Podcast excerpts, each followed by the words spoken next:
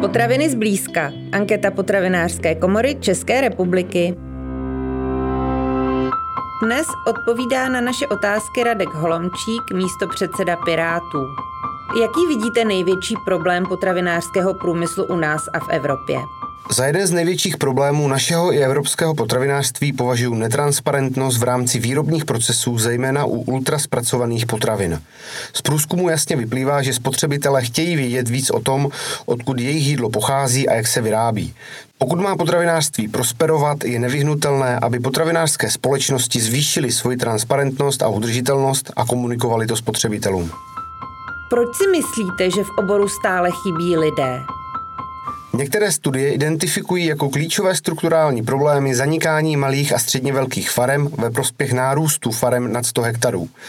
Dále je problémem nízká kvalita služeb na venkově, stárnutí vedení farem, velký rozdíl příjmů mezi městem a venkovem a následný odliv mozků mladých vzdělaných pracovníků.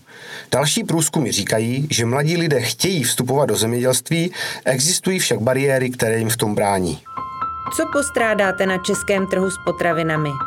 Chybí mi zejména větší zastoupení potravin s vyšší přidanou hodnotou českého původu, a to ve všech typech prodejen. Chybí mi taky více zpracovaného českého ovoce. A v neposlední řadě mi chybí větší provázanost prvovýroby se zpracováním přímo v daném podniku a také provazba mezi restauracemi a lokálními výrobci.